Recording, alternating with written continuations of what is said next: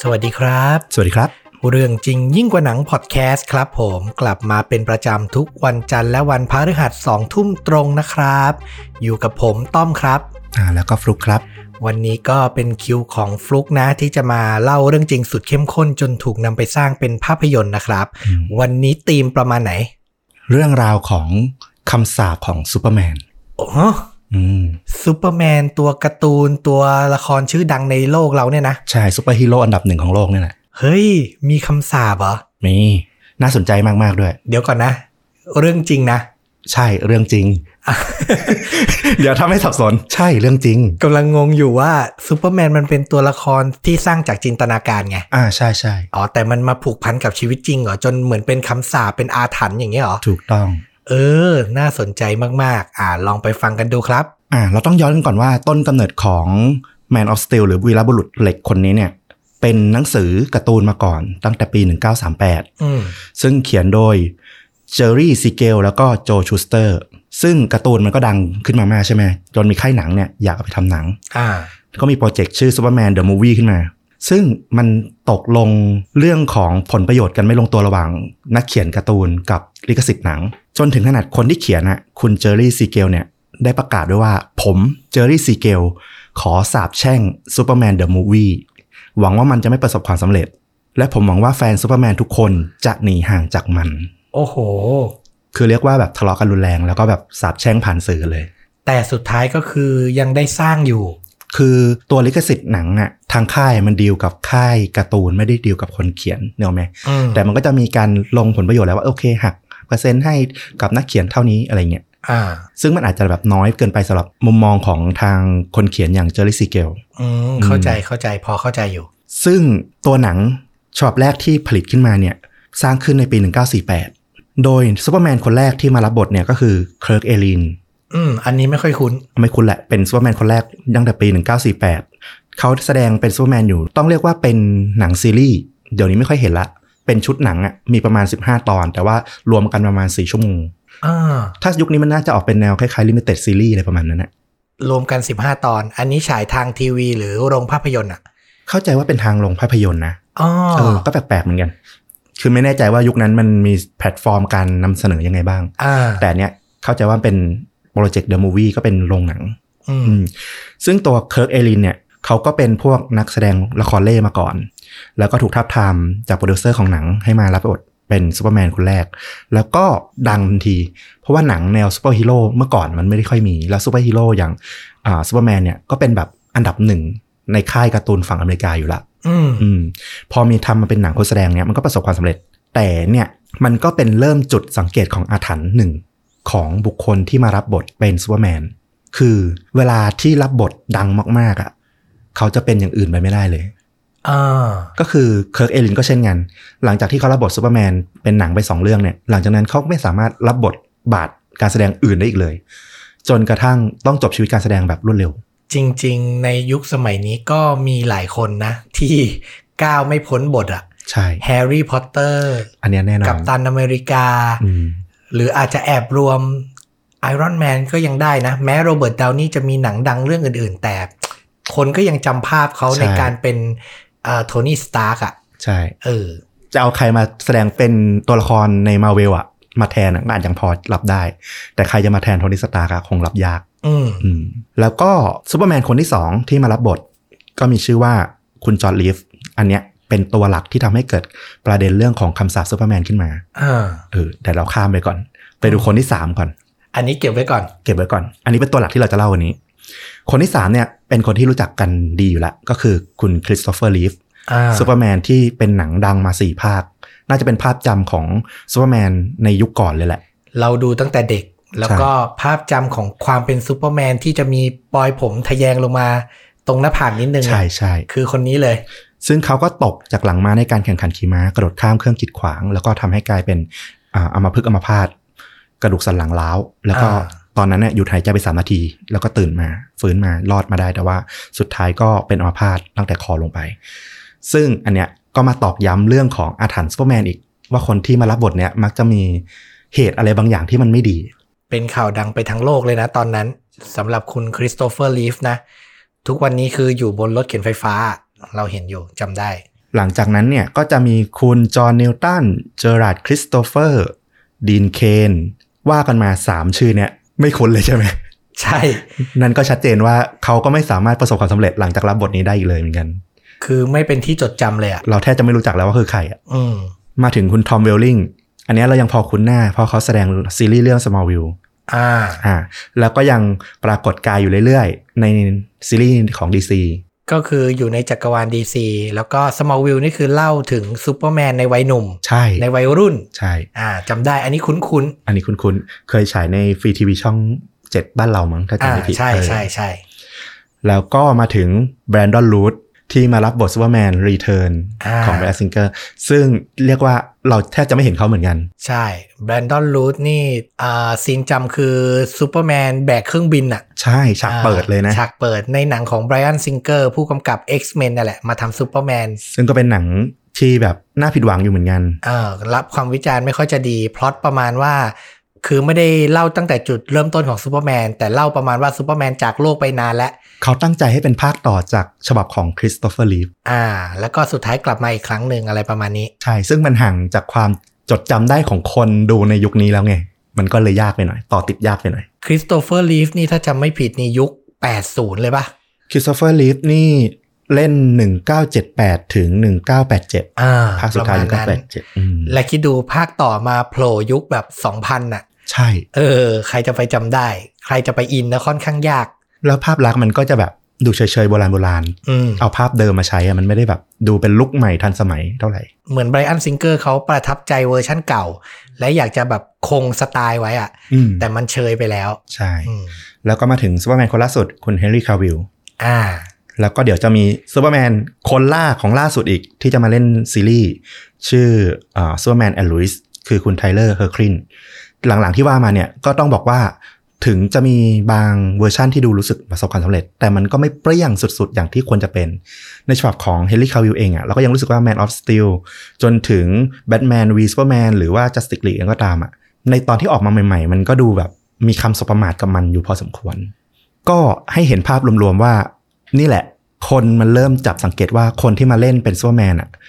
ถ้าตัวหนังไม่ประสบความสำเร็จ ก็เป็นตัวนักแสดงเองที่ไม่ประสบความสำเร็จ ม หรือบางทีก็เลวร้ายจนถึงประสบอุบัติเหตุ หรือเป็นอะไรไปเลยก็ตาม อ่า ซึ่งคนที่หนักสุดเนี่ยคือซูเปอร์แมนคนที่ 2 คุณจอร์นลิฟเนี่ยแหละ อ่ะกลับมาที่คนที่สองที่เป็นตัวหลักของเรา ใช่ เป็นจุดเริ่มต้นของคำสาปนะ อืม ทวนนิดนึงคือผู้เขียนสาปแช่ง ผู้สร้างไปแล้วรอบหนึ่งอ่า แต่ต้องบอกก่อนนะว่าสุดท้ายเนี่ยเขาไปเจรจาตกลงกับคุณเจอร์รี่ซีเกลได้นะ ในปี 1976 อ่า ก็คือวอร์เนอร์ยอมจ่ายตังค์เพิ่มอะแล้วก็น่าจะสิ้นสุดคำสาป า ในปี 1976 แต่ อืม ว่าคุณจอร์นลิฟเนี่ยเขาเป็นซูเปอร์แมนอยู่ในช่วงปี 1950ปะกว่าๆอืมยังไม่หมดคำสาป อ๋อ โอเคลองดู อืมในปี 1959 จอร์จลิฟเนี่ยอายุ 45 ปีละเขาเคยผ่านจุดสูงสุดในอาชีพการแสดงมาก่อน ด้วยรูปร่างหน้าตาที่ค่อนข้างคมเท่ด้วยความที่เขาเป็นลูกครึ่ง เชื้อสายเยอรมัน ที่มาจากทางคุณแม่ และเขาก็สนใจในเรื่องของการแสดงมาตั้งแต่เด็กเลยทีเดียว จนกระทั่งเขามาโด่งดังสุดๆเนี่ยตอนที่รับเล่นหนังเกรด B จากคอมิกที่ชื่อว่า Superman and the Moment ซึ่งตอนนั้นน่ะเขาอยู่ในวัย 37 ปี แล้วก็ประสบความสำเร็จมากที่สุดเลยตอนที่หนังเรื่องเนี่ยถูกเอาไปต่อยอดเป็นทีวีซีรีส์ซื้อลิขสิทธิ์เนี่ยไปฉายทั่วประเทศอเมริกาเลยทำให้เขาเป็นไอดอลขวัญใจของเด็กๆ ทั่วอเมริกา อ่า อืมซึ่งก็เช่นเดียวกับคุณเคิร์กเอลินหรือว่าใครก็ตามเนี่ยที่เป็นซูเปอร์แมนคล้ายๆกันก็คือ หลังจากปี 1958 ที่เขาเลิกรับบทซูเปอร์แมนเนี่ยเขาก็ไม่ประสบความสำเร็จในอาชีพการแสดงอีกเลย เพราะว่าคนจดจำเขาเป็นซูเปอร์แมนไปละ เรียกว่าเมื่อคุณเป็นซูเปอร์แมนไปแล้วครั้งหนึ่งเนี่ยคุณก็ต้องเป็นไปตลอดจนวันตาย ซึ่งในความเป็นจริงเนี่ยต้องบอกเลยว่าจอร์ดลิฟเนี่ยอย่างที่บอกว่าเขาสนใจอาชีพการแสดงอยากเป็นศิลปิน เขาเคยบอกว่าเขาเกลียดบทบาทนี้มาก เขารู้สึกว่าเขาอะกำลังเอาเวลาชีวิตที่จะประสบความสำเร็จในการแสดงอะมาทิ้งอยู่ในบทบาทนี้ เขาเรียกชุดซูเปอร์แมนว่าชุดละครลิงอะ โอ้โห แต่อันเนี้ยเขาไม่ได้พูดออกสื่อนะ เขาบ่นกับคนใกล้ชิด คือต้องมองความเข้าใจของคุณจอร์ดลีฟก่อนว่า เขาอะมองว่าอาชีพศิลปิน การแสดงอะมันคือการโชว์พลังการแสดง ผ่านหนังโรงซึ่งเป็นสื่อใหญ่ของยุคนั้น ทีวีในยุคเริ่มต้นปี 1950 กว่าๆเนี่ยมันคือสื่อที่แบบ สื่อทางเลือกสื่อเล็กๆ เป็นความเชื่อของนักแสดงว่ามันคือศิลปะเกรดลองๆอ่ะ เข้าใจคือนักแสดงในยุคก่อนๆเนี่ย เป็นนักแสดงหนังเนี่ยจะดูมีคุณค่า มันมีการแบ่งชนชั้นอะ ใช่ นักแสดงหนังกับนักแสดงทีวีนี่คนละเกรดกัน ใช่ อืมในไทยก็เป็น ซึ่งจอห์นลีฟเองเนี่ยเขาก็มองอย่างนั้นแหละ แต่ด้วยความที่ช่วงนั้นเขาก็ไม่มีทางเลือก เพราะว่าในปี 1950 เนี่ยมันเป็นหลังสงครามโลกครั้งที่ อืม 2 ฮอลลีวูดเนี่ยอยู่ในช่วงตกต่ำค่ายหนังเนี่ยไม่ค่อยผลิตหนังใหญ่ออกมา แล้วก็ทำให้เขาเนี่ยไม่มีโอกาสที่จะได้เล่นหนังใหญ่เท่าไหร่นัก ซึ่งในความเป็นจริงเนี่ยคุณจอห์นลีฟเนี่ยน่าสนใจนะ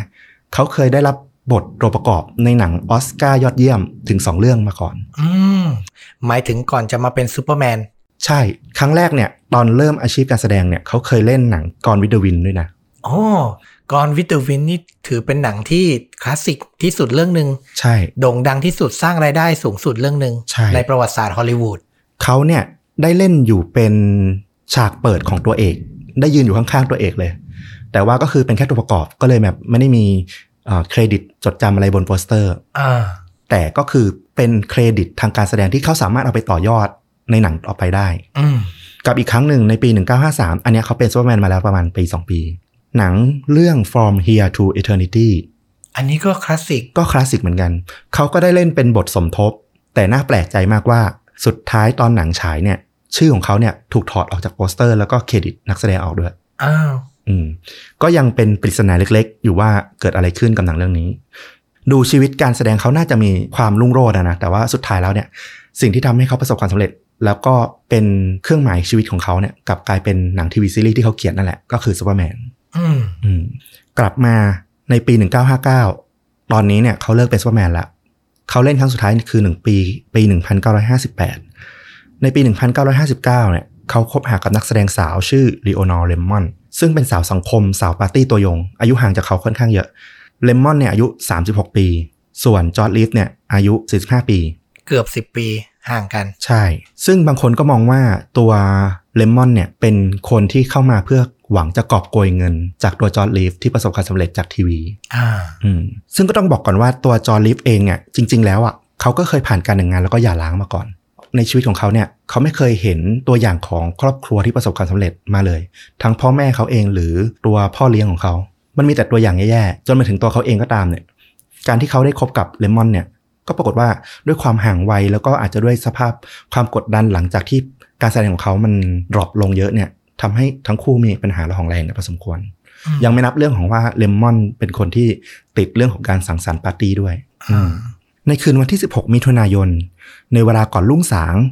ตำรวจก็ได้รับแจ้งว่ามีผู้ถูกยิงเสียชีวิตณบ้านเลขที่ 1579 อืม ซึ่งเป็นบ้านของลีฟนั่นเอง เมื่อตำรวจไปถึงเนี่ยก็ได้พบชายหญิงจำนวนหนึ่งอยู่ที่บ้านหลังนั้น ซึ่งอยู่ในสภาพมึนเมา แทบจะหมดสติอะหัวราน้ำ ก็คือน่าจะปาร์ตี้กันหนักมาก ใช่ ซึ่งหนุ่มสาวเหล่านี้ก็นั่งรออยู่ที่ด้านล่างของบ้าน หนึ่งในนั้นเนี่ยก็คือเลมอนคู่หมั่นของลีฟเอง แล้วก็ยังมีเพื่อนอีกสองคน นั่นก็คือโรเบิร์ตคอนดอนเขาเป็นนักเขียน พวกแนวอัตราชีวประวัติต่างๆ แล้วก็อีกคนหนึ่งก็คือวิลเลียมบลิส อารมณ์เหมือนเป็นคนที่ชอบแนวปาร์ตี้แล้วก็เห็นแบบว่าบ้านเขาแบบจัดปาร์ตี้อยู่ก็เดินเข้ามา อาจจะรู้จักมาก่อนหรืออาจจะแบบไม่ได้สนิทกันมากอะไรเงี้ยแต่ว่าก็คือมาอยู่ร่วมปาร์ตี้กับเลมอนในวันนั้น ตีเนียน จะเรียกว่าตีนินแต่มันรู้สึกเหมือน เขาน่าจะรู้จักกันแหละ เพราะว่าปาร์ตี้เนี้ยมันอยู่กันแค่สองสามคนเอง แล้วก็อีกคนก็คือคารอลฟานวอรอนเคลเธอเป็นภรรยาของนักเขียนอ่าที่ชื่อดังพอสมควร ซึ่งอาศัยอยู่เป็นเพื่อนบ้านกับคุณลีฟเนี่ยแหละอยู่ในละแวกเดียวกัน โอเค มีนักเขียนหนึ่งคน มีเพื่อนที่ไม่สนิทมากแต่ตีเนียนปาร์ตี้หนึ่งคน ใช่ แล้วก็มีเพื่อนบ้านหนึ่งคน เพื่อนบ้านหนึ่งคน โอเค ใช่ ซึ่งที่ชั้นบนของบ้านเนี่ยตำรวจก็ได้พบร่างของอดีตซูเปอร์แมนวัย 15 ปี หรือคุณจอร์นลิฟเนี่ยนอนเปลือยจมกองเลือดอยู่ ลักษณะเนี่ยเขานั่งอยู่ตรงขอบเตียง ตัวนอนไปบนเตียง แล้วขาห้อยพาดอยู่ตรงขอบเตียง อืม ระหว่างเท้าทั้งสองข้างที่พาดอยู่ที่พื้นเนี่ยมีอาวุธปืนลูเกอร์จุด30ตกอยู่ มีบาดแผลถูกยิงที่ศีรษะทะลุสมอง อื้อหือ เลือดเนี่ยสาดกระจายฟุ้งไปบนเพดาน แล้วก็ผนังของห้อง อืม เรียกว่าเป็นภาพที่น่าสยดสยองไม่น้อยทีเดียว จากสภาพที่เห็นเนี่ยมันก็คงไม่ยากที่แบบทุกคนจะสรุปได้ว่ามันคือการฆ่าตัวตาย อืม และตำรวจเองอ่ะก็เชื่ออย่างนั้นเหมือนกัน คดีเนี้ยถูกปิดอย่างค่อนข้างจะรวดเร็ว โดยตำรวจสรุปการเสียชีวิตไว้ว่าเป็นการฆ่าตัวตาย แต่ที่น่าสนใจของคดีนี้ก็คือ คนในฮอลลีวูดอะไม่มีใครเลยสักคนที่เชื่อว่าจอร์ดลีฟฆ่าตัวตาย เพราะอะไร มันมีจุดที่น่าสงสัยที่เป็นปริศนาของคดีนี้อยู่หลายอย่าง มีการคาดการณ์ความเป็นไม่ได้ถึง 3 แบบออกมา อืม เป็นทฤษฎีที่เขาพูดถึงคดีนี้กันนะหนึ่งการฆ่าตัวตาย คือถ้าฟังมาถึงตรงเนี้ย เราพอจะเข้าใจความคิดแล้วก็ปัญหาของตัวจอร์ดลิฟในขณะนี้ได้ดีแหละ คือเขากำลังอยู่ในจุดที่ตกต่ำทางอาชีพการแสดง ในปีหลังๆเนี่ย เขาต้องใส่ชุดซูเปอร์แมนที่เขาไม่ชอบเนี่ย ออกไปใช้หากิน ไปเล่นมวยปั้มมั่ง ออกทัวร์แสดงร้องเพลงบ้าง อืม คือเรียกว่าถ้ามองในแง่ของคนที่คิดว่าตัวเองเป็นนักแสดงอาชีพ แล้วต้องมาทำอะไรพวกเนี้ยมันคือการเต้นกินลำกินของแท้ นึกออก เออ มันคือเกียรติยศในฐานะนักแสดงมันหายไปแล้ว ใช่ มันคือเกาะตัวละครที่ตัวเองเคยแสดงหากินน่ะ ใช่ คือมันค่อนข้างแบบเศร้านะ แล้วก็มีการวิเคราะห์ในการในภายหลัง เพราะว่าตอนนั้นมันยังไม่ได้เป็นโรคที่นิยมว่าจริง ๆ จอร์นลิฟน่าจะมีภาวะของโรคซึมเศร้า อืม แล้วก็ในเย็นวันนั้นเนี่ยตามคำให้การของคอนดอนนักเขียนที่เป็นเพื่อนเนี่ยเขาบอกว่าเย็นวันนั้นเนี่ยเขาแล้วก็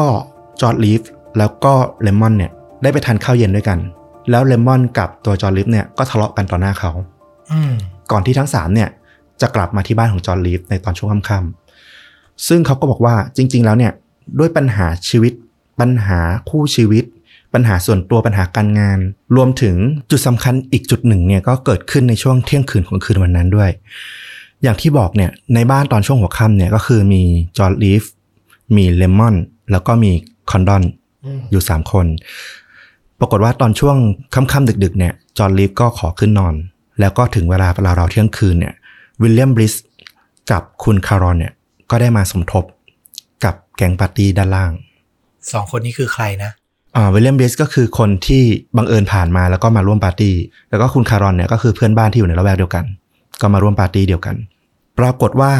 ปาร์ตี้เนี่ยค่อนข้างเสียงดังมากทีเดียวทำให้จอห์นลีฟเนี่ยตื่นขึ้นมา แล้วก็ลงมาแบบหัวฟาดหัวเหวียง อืม เขาก็คงแสดงอารมณ์หงุดหงิดให้เห็น แต่ด้วยความที่อาจจะเป็นแขกในบ้านเนี่ยเขาคงแบบหงุดหงิดใส่ได้ไม่เต็มที่ เขาก็มาร่วมกินเหล้าเล็กน้อย แล้วก็กลับขึ้นนอน โดยที่อารมณ์เนี่ยก็เรียกว่าไม่ได้ดีขึ้นเท่าไหร่หรอก นึกออกคนที่หลับไปแล้วแล้วต้องตื่น ใช่ แบบยังนอนไม่เต็มอิ่มอ่ะ อืม อืม ซึ่งหลังจากที่เขาขึ้นไปนี่แหละ ก็เป็นจุดที่แขกที่อยู่ด้านล่างรวมถึงเลมอนเนี่ยได้ยินเสียงปืนดังขึ้น อืม อืมสำหรับคอนดอนเนี่ยเขาก็เลยมองว่าเหตุการณ์ที่เล่ามาทั้งหมดเนี่ยมันก็น่าจะเป็นจุดหนึ่งที่ทำให้ตัวจอร์นลิฟเนี่ยตัดสินใจฆ่าตัวตายได้ ด้วยอาการโรคซึมเศร้า มีความกดดันหลาย ๆ อย่างอยู่แล้ว แล้วคืนนั้นก็ค่อนข้างหงุดหงิด ผสมกับกินเหล้าเข้าไปอีก อืม ทำให้เขาอาจจะตัดสินใจคิดสั้นได้ง่าย ๆ เหมือนกัน ซึ่งต้องบอกว่าจอร์นลิฟเนี่ยเป็นนักดื่มตัวยงเลย อ่า ซึ่งเมื่อประกอบตามเนี้ยตำรวจรวมถึงตัวเลมอนเองเนี่ยก็อยากให้ทุกคนเชื่อเหมือนกันว่าจอร์ดลิฟเนี่ยฆ่าตัวตาย แต่มาถึงแนวความเป็นไปได้ที่สองที่ทำให้เกิดความน่าสงสัยในหมู่คนที่รู้เรื่องของคดีนี้ ก็คือคำให้การอันแปลกประหลาดของพยานแต่ละคนที่อยู่ในที่เกิดเหตุ รวมถึงหลักฐานบางอย่างที่อยู่ในห้องนอนของลิฟต์ด้วย คือแม้ว่าในวันนั้นอะคอนดอนบอกว่าตอนเย็นเนี่ยเขาได้ไปร่วมทานข้าวกับจอร์ดลิฟต์แล้วก็เลมอน แล้วก็เห็นการทะเลาะกันใช่ไหมอย่างที่บอก แต่ปรากฏว่าทางฝั่งเลมอนเองเนี่ยไปให้สัมภาษณ์กับคนที่เขียนอัตชีวประวัติของตัวจอร์ดลิฟต์เนี่ยในภายหลัง แล้วก็บอกว่าในเย็นวันนั้นอะเธอไม่ได้ไปกินข้าวกับคอนดอน เธอกับจอร์ดลิฟต์เนี่ยไปชมมวยปั้มการแข่งขันหนึ่ง อ้าว ซึ่งปรากฏว่าเพื่อนของจอร์ดลีฟที่เป็นนักมวยปั้มที่แข่งในวันนั้นนะก็ออกมาให้ข้อมูลภายหลังว่าวันนั้นนะเขาแข่งจริง แต่ว่าเขาก็ไม่เห็นจอร์ดลีฟมาดูนะ อ่า อืม แต่ก็คือเราเริ่มเห็นแล้วล่ะว่าคำให้การของเลมอนมันเริ่มแปลกๆ นอกจากนี้เนี่ยหนังสือพิมพ์เนี่ยยังได้ตีพิมพ์ข้อความ ซึ่งนายตำรวจปีเตอร์สันที่สอบสวนคดีนี้ในวันนั้นเนี่ยเขาก็อ้างว่ามีพยานที่อ้างว่าคืนนั้นเนี่ยเลมอนได้พูดขึ้นว่า ฉันว่าเขาอะกลับขึ้นห้องไปเนี่ย ไปยิงตัวตายแน่ๆเลย เฮ้ย อืม ทำไมถึงพูดอย่างนั้นเป็นประโยคที่ประหลาดมาก อาจจะด้วยความที่แบบโมโหหงุดหงิดว่าแบบจอร์ดลิฟลงมาขัด มาทำให้เสียบรรยากาศมาเหมือนไม่ให้เกียรติตัวเลมอนที่เป็นคนเชิญแขกของทางมาปาร์ตี้ เธอก็อาจจะพูดด้วยด้วยอารมณ์ประชดว่าเนี่ยจอร์ดลิฟขึ้นไปฆ่าตัวตายแน่ๆเลย แล้วทุกคนก็ได้ยินเสียงเหมือนเครื่องไม้เนี่ยดังขึ้นมา เลมอนก็พูดขึ้นมาอีกว่านั่นไงเขาเปิดลิ้นชักแล้วเดี๋ยวเขาต้องหยิบปืนแน่ๆเลย อืม อืมและพอเสียงปืนดังขึ้น เธอก็พร่งออกมาอีกว่า นั่นไงฉันว่าละ เฮ้ย อืมซึ่งมันดูแปลกๆเนาะ แปลกมาก ในฐานะคนรักด้วย คือถ้าคิดว่าจอร์นลิฟจะฆ่าตัวตาย มันไม่มีอยู่ในอารมณ์ที่แบบจะมาประชดประชันอยู่อย่างนั้นนะ มันต้องไปห้าม จริง ๆ มันควรจะขึ้นไปดูตั้งแต่แรก ๆ เลยด้วยซ้ อืม ำแล้วอีกเรื่องหนึ่งที่เป็นจุดน่าสนใจก็คือ ตอนที่จอร์นลิฟฆ่าตัวตายเนี่ยตำรวจไม่ได้รับแจ้งทันทีนะตำรวจมาเนี่ยเกือบจะรุ่งเช้าของวันที่ 16 ละ อืม แต่ว่าสันนิษฐานการตายของจอร์นลิฟเนี่ยน่าจะอยู่ราวๆตีหนึ่งครึ่งถึงตีสอง หายไปประมาณ 3-4 ชั่วโมง ใช่ มันมีการทิ้งระยะเวลานานพอสมควรทีเดียวกว่าที่เลมอนกับพวกแขกต่างๆ จะโทรแจ้งตำรวจ ซึ่งตำรวจก็ให้เหตุผลกับสื่อไปนะว่า ตอนที่เขาไปพบเนี่ย ทั้งเลมอนแล้วก็แขกพยานทั้งหลายเนี่ยอยู่ในการแบบเมาหัวราน้ำทำให้ตำรวจเนี่ยเข้าใจได้ว่าแต่ละคนเนี่ยไม่สามารถตัดสินใจที่ถูกต้องในเวลานั้นได้ทำให้กว่าจะแบบได้โทรแจ้งตำรวจเนี่ยมันก็เลยทิ้งเวลามานาน อืม แต่ว่ามีนักแสดงคนหนึ่งชื่อเฟร็ดเครนเขาเคยแสดงกับลีฟในตอนหนังเรื่องกรวิดวินเนี่ยเขาก็ออกมาบอกหลังจากคดีนี้ผ่านไปสักระยะว่าเขาน่ะได้ยินจากคนรู้จักคนหนึ่ง ซึ่งรู้จักกับตัววิลเลียมบริสบอกว่าวิลเลียมบริสเนี่ยเคยเล่าให้ฟังว่า ในคืนนั้นเนี่ยที่ลีฟตายเนี่ยตัวบริสเนี่ยเขาเมานอนอยู่ที่ชั้นล่าง แล้วเขาก็ระบุว่าตัวเลมอนเนี่ยไม่ได้อยู่ที่ห้องรับแขกด้านล่าง ในจังหวะที่ลีฟตาย แต่อยู่ในห้องนอนของจอร์ดลีฟด้วย อ่า แล้วหลังจากที่มีเสียงปืนดังขึ้นเนี่ยวิลเลียมบริสก็บอกว่าตัวเลมอนเนี่ยวิ่งลงมาจากชั้นบน แล้วก็บอกกับตัวเขาว่า ได้โปรดบอกพวกตำรวจนะว่าฉันอยู่ข้างล่างนี่มาตลอด อื อื ม ม แต่เนื่องจากมันเป็นคำพูดหลายทอดอะแล้วมันก็ไม่มีหลักฐานจริง ๆ ว่าตัววิลเลียมบริสเนี่ยให้การอย่างนี้แบบทางการ มันก็เลยเหมือนเป็นแค่ข้อมูลหนึ่งที่ทุกคนได้ยินขึ้นมา แต่ว่ามันมีใครสามารถไปตามต่อได้ว่ามันจริงแค่ไหน คือตัววิลเลียมบรีสเขาก็ไม่ได้ให้การอย่างนั้น แต่ ใช่ เป็นเพื่อนนักแสดงของจอร์นลิฟอีกคนที่เผอิญได้ยินเล่ากันมา ใช่ มันก็เลยแบบไม่ได้แข็งแรงพอ ใช่ถูกต้อง ตัววิลเลียมบรีสนี่ก็คือเพื่อนที่มาสมทบภายหลังใช่ไหม ใช่คนที่มาตอนเที่ยงคืน อืม อืมนอกจากเรื่องของคำให้การของพยานที่สับสนแล้วเนี่ย อีกอย่างหนึ่งที่ทำให้มันเป็นปริศนามากขึ้นก็คือ หลักฐานต่างๆ ที่อยู่ในห้องของจอร์นลิฟเนี่ย มันมีแต่เรื่องชวนแปลกประหลาดหนึ่งต้องบอกว่าไม่พบรอยนิ้วมือบนตัวปืน แล้วก็ไม่พบคราบเขม่าวดินปืน จากที่มือของลีฟแล้วก็ที่ใด ๆ เลยก็ตาม อ่า ซึ่งในตอนหลังเนี่ยคนที่มาศึกษาคดีเนี่ยเขาก็มองว่าเป็นไปได้ว่าส่วนหนึ่งเนี่ยว่าการเก็บหลักฐานในยุค 1950นะตำรวจอาจจะไม่ได้เก็บหลักฐานแบบพวกเนี้ยทุกคดี อืม แต่มันก็เป็นจุดน่าสงสัยว่ามันเป็นหลักฐานที่สำคัญที่มันช่วยชี้ชัดว่าปืนกระบอกเนี้ยลีฟเป็นคนถือแล้วก็ยิงตัวเองจริงหรือเปล่า ซึ่งในส่วนหนึ่งของหลักฐานที่มันมีการเปิดเผยมาเนี่ยก็คือตำรวจบอกว่าตัวปืนอ่ะมันถูกฉลมด้วยน้ำมันที่มากผิดปกติ จนไม่สามารถเก็บหลักฐานลายนิ้วมือได้ อืม อืมก็เป็นจุดที่น่าสงสัย นอกจากนี้เนี่ยรอยกระสุนที่ถูกยิงออกไปเนี่ย ถูกฝังอยู่ที่เพดาน อันนี้พอเข้าใจได้ว่าน่าจะเป็นจากกระสุนที่ยิงเข้าที่ศีรษะของจอร์ดลีฟ อืม แล้วก็พุ่งขึ้นไปที่เพดานตามรอยเลือดที่กระเซ็นไปด้วย แต่มันยังมีกระสุนอีกสองนัด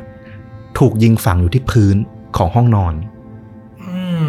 และพยานก็ให้การตรงกันว่าได้ยินเสียงปืนแค่นัดเดียว แล้วรอยกระสุนนั้นคืออะไร ใช่ ซึ่งเลมอนเนี่ยก็มาให้การภายหลัง เหมือนให้การกลับจากที่เคยให้การมาอีกทีหนึ่งว่า อ๋อกระสุนสองอันนั้นน่ะ เธออะเป็นคนยิงเองหลังจากที่ทะเลาะกับจอร์นลีฟ ก่อนหน้านั้นก่อนที่จอร์นลีฟจะขึ้นไปที่ห้องแล้วฆ่าตัวตาย อ่า ซึ่งก็มันก็แปลกๆ อยู่เหมือนกัน แปลกมาก แล้วก็การร้องขอให้ชันสูตรศพของจอร์นลิฟในภายหลังเนี่ย ก็ยังพบหลักฐานเพิ่มเติมว่า ตามเนื้อตัวของจอร์นลิฟเนี่ยยังมีรอยฟกช้ำที่หาสาเหตุไม่ได้ ซึ่งมันไม่เกี่ยวข้องกับการเสียชีวิตตำรวจมันก็เลยไม่ได้เอาหลักฐานตรงเนี้ยมาร่วมในการพิจารณาคดี แต่จริงๆอ่ะมันก็คือแปลกว่าคนที่ยิงตัวตายทำไมถึงมีรอยฟกช้ำเหมือน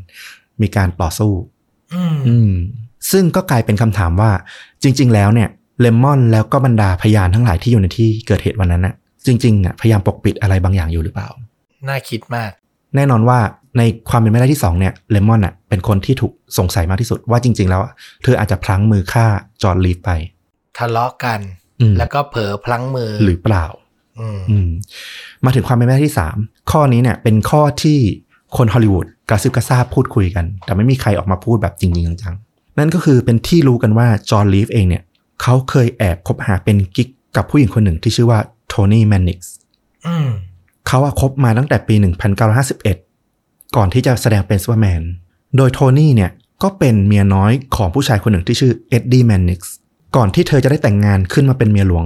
หลังจากที่เมียคนแรกของเอ็ดดี้แมนนิกส์เนี่ยเสียชีวิตไป ซึ่งต้องบอกว่าคนสำคัญในคดีนี้เนี่ยที่ทุกคนไม่พูดถึงอะก็คือเอ็ดดี้แมนนิกส์เนี่ยแหละ อืม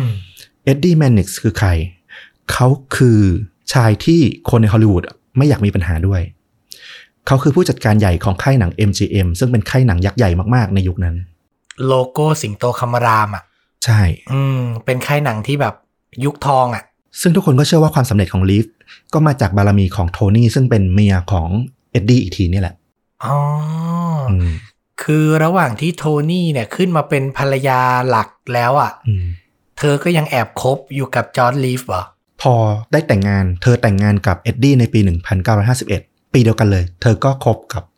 จอห์นลีฟด้วย อือหือ ส่วนจอร์นลิฟในตอนนั้นนะก็เพิ่งหย่าร้างจากภรรยาคนแรกในปี 1950 ทั้งคู่ก็แอบคบกันมายาวนาน จนถึงปี 1958 ปีสุดท้ายที่จอร์นลิฟแสดงเป็นซูเปอร์แมนนั่นแหละ หลังจากนั้นเขาก็ขอตัดความสัมพันธ์กับโทนี่แมนนิกส์ซึ่งต้องบอกว่าโทนี่แมนนิกส์เนี่ยเจ็บแค้นใจมาก อืม ถึงขนาดเคยเปรียบเทียบว่าการที่จอร์นลิฟทิ้งเธอเนี่ยมันคือการทำทารุณกรรม อืม แต่มันคือการแอบคบนะ ใช่ คือจอร์ดลิฟตอนนั้นหย่ากับภรรยาแล้ว แต่โทนี่แมนนิกส์เนี่ยคือคบอยู่กับผู้บริหาร MGM ซึ่งจะบอกว่าแอบคบไหมเนี่ยก็น่าสงสัยเหมือนกันเพราะว่าทั้งคู่ก็แอบควงกันเปิดเผยพอสมควร ถึงขนาดที่แบบคนในฮอลลีวูดรู้กันอะว่าเขาเป็นกิ๊กกัน เออ แล้วเอ็ดดี้แมนนิกส์เนี่ยด้วยความที่เป็นผู้จัดการใหญ่ของค่ายหนังเนี่ยมันมีข่าวลือถึงขนาดว่าจริงๆอะบทบาทของจอห์นลิฟในหนังออสการ์เรื่องนั้นอะมีมากกว่านี้ from here to eternity อะนะ ใช่ แต่ว่าถูกค่ายหนังอะผู้บริหารค่ายหนังสั่งหันจนแทบจะไม่เหลือ อืม แต่อีกกระแสหนึ่งก็บอกว่าจริงๆอ่ะบทบาทของจอห์นลิฟในหลังเรื่องนั้นก็มีอยู่ประมาณแค่นั้นแหละ แต่ว่าด้วยสัดส่วนที่มันน้อยผิดปกติอ่ะมันก็ดูน่าสงสัยเหมือนกันว่าจริงๆแล้วมันมีปัญหาที่ตัวบทหนัง คือตัวละครหรือว่าตัวจอห์นลิฟเองกันแน่ อืม อืมแล้วที่สำคัญที่มาทำให้เกิดความเป็นไปได้ที่ 3 นี่ก็คือเอ็ดดี้แมนนิกเนี่ยด้วยความที่เขาเป็นขาใหญ่ของฮอลลีวูดเนี่ยเขาก็มีความสัมพันธ์แนบแน่นอยู่กับแก๊งมาเฟียด้วยเช่นกัน อืม ก็เป็นไปได้ว่าลูกน้องคนหนึ่งของเอ็ดดี้แมนนิกที่เป็นพวกมาเฟียเนี่ย อาจจะเป็นคนสังหารจอร์ดลีฟก็เป็นได้ เออสามทฤษฎีหนึ่งฆ่าตัวตายเองสองภรรยาเป็นคนทำสามสามีของกิ๊กเป็นคนสั่งให้ท อืม ำอือหือ ต้องบอกว่าด้วยความที่คดีมันเก่าตั้งแต่ปี1950 เนี่ย มันไม่มีคำตอบอะไรออกมาแบบ ที่จะบอกได้ว่าอันเนี้ยถูกต้องร้อยเปอร์เซ็นแต่มันก็มีจุดที่น่าสนใจเกิดขึ้นเหมือนกัน หนึ่งอย่างที่เรายังพอตอบได้ก็คือคำให้การที่ผิดปกติของเลมอนอ่ะมันเกิดจากอะไรกันแน่ ในปี 1989 หลังจากเรื่องราวมันผ่านไปค่อนข้างนานแล้วแหละ คือสุดท้ายมันก็สรุปว่าเป็นการฆ่าตัวตายถูก ใช่ ไหม คือตำรวจสรุปไปเลยว่าการฆ่าตัวตาย อืม ทั้งทั้งที่มันก็มีความน่าสงสัยหลาย ๆ อย่าง แต่ทุกคนก็พร้อมจะลืมมันไป อ่า ในปี 1989 เนี่ยเลมอนได้ไปสารภาพให้สัมภาษณ์ครั้งหนึ่ง ว่าในคืนนั้นน่ะ จริง ๆ แล้วอ่ะ มันมีบุคคลอีกสองคนที่มาอยู่ในเหตุการณ์นั้น อืม ที่ไม่เคยถูกพูดถึงมาก่อน เรื่องของเรื่องที่เกิดขึ้นจริง ๆ ก็คือ หลังจากได้ยินเสียงปืนดังเนี่ย สิ่งแรกที่เลมอนทำเนี่ยก็คือ ไปพบศพของจอร์นลีฟแล้วเธอก็รีบหาเพื่อนของเธอคือคารอลอย่างที่เล่าไปตอนแรกคือคารอลเป็นเพื่อนบ้านที่อยู่ในละแวกเดียวกัน แล้วก็เป็นภรรยาของนักเขียนคนหนึ่ง ซึ่งอาจจะมีชื่อเสียงเหมือนกันในฮอลลีวูดแต่วันนั้นน่ะเธอมาคนเดียว เย็นวันนั้นน่ะเธอมาในชุดนอนที่ค่อนข้างยั่วยวนทีเดียว อืม สภาพหลังจากที่เลมอนไปเจอคารอลหลังจากที่จอร์นลิฟตายเนี่ยก็คือ เธออะนอนไม่ได้สติอยู่บนเตียงกับคอนดอน เพื่อนนักเขียนของจอร์นลิฟ อ๋อ ในความเป็นจริงก็คือคอนดอนกับคารอลอะแอบกิ๊กกันอยู่ เป็นชู้กันอยู่ และการที่ตำรวจจะมาเจอสภาพของทั้งคู่อย่างเงี้ย มันจะกลายเป็นปัญหาครอบครัวของทางคารอล อืม ทำให้เลมอนอ่ะ ไม่ตัดสินใจโทรแจ้งตำรวจทันที แต่กลับโทรบอกให้บุคคลอีกสองคนน่ะ มาช่วยรับคารอลกลับบ้าน แล้วก็พาคอนดอนกลับบ้าน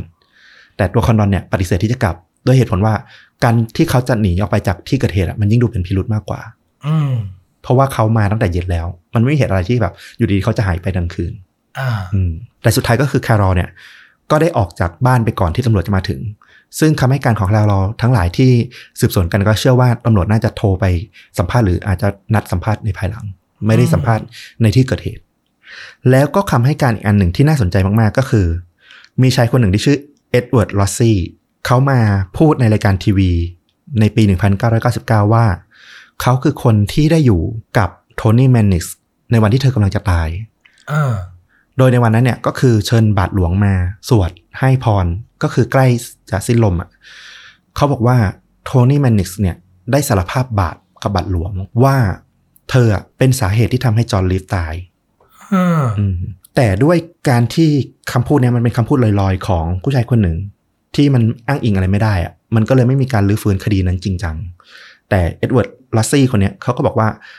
ที่เขายอมเก็บความลับนี้มานานจนถึงปี 1999 ถึงเพิ่งมาเปิดเผยเนี่ย ก็เพราะว่าเขากลัวอิทธิพลของเอ็ดดี้แมนนิสในตอนนั้น ซึ่งในปีเนี้ยในตอนเนี้ยเขามั่นใจแล้วว่ามันไม่น่าจะเหลือลูกน้องหรืออิทธิพลอะไรของเอ็ดดี้แมนนิสที่จะมาฆ่าเขาได้ละ ในปี 1999 นั้นเอ็ดดี้แมนนิกส์ยังอยู่ไหม โอ้ไปนานแล้ว นานแล้วเหมือนกัน ใช่ คือคนที่เกี่ยวข้องกับเรื่องเนี้ยเสียชีวิตไปหมด ใช่ แล้ว ทำให้เขากล้ามาเปิดเผยเรื่องนี้ แต่มันก็มันค่อนข้างไรน้ำหนัก อืม แต่ว่ามันก็เป็นจุดที่น่าสนใจเหมือนกันว่า มันเคยมีเหตุการณ์นี้เกิดขึ้น อืม ก็อาจเป็นไปได้ที่ว่าการตายของจอร์ดลีฟอาจจะมีส่วนเกี่ยวข้องกับโทนี่แมนนิกไม่ทางใดก็ทางหนึ่ง อาจจะเป็นอารมณ์หึงหวงของเอ็ดดี้แมนนิกส์นี่แหละใช่ไหม ใช่ สุดท้ายแล้วก็คือความเป็นไม่ได้ทั้ง 3 อันน่ะ มันก็ปลายเปิดให้กับใครที่ฟังเรื่องราวเนี่ย อยากจะเชื่อแบบไหนก็เชื่อแบบนั้น แต่ย้ำอีกทีว่าตำรวจสรุปว่าเป็นการฆ่าตัวตาย ใช่ ที่เหลือคือเบาะแสที่ถูกนำมาปะติดประต่อกัน แล้วก็คาดเดากันไปจากผู้ที่ติดตามเหตุการณ์ ถูกต้อง และเหตุการณ์เนี้ยมันก็ดังมากจนถูกเอามาสร้างเป็นหนังในปี 2006 อืม โดยเรื่องราวเนี่ยก็คือเรื่องราวตามที่เล่าเลย แต่ตัวเอกในการเล่าเรื่องของเรื่องเนี่ยจะเป็นนักสืบคนหนึ่ง ซึ่งมาตามสืบคดีของ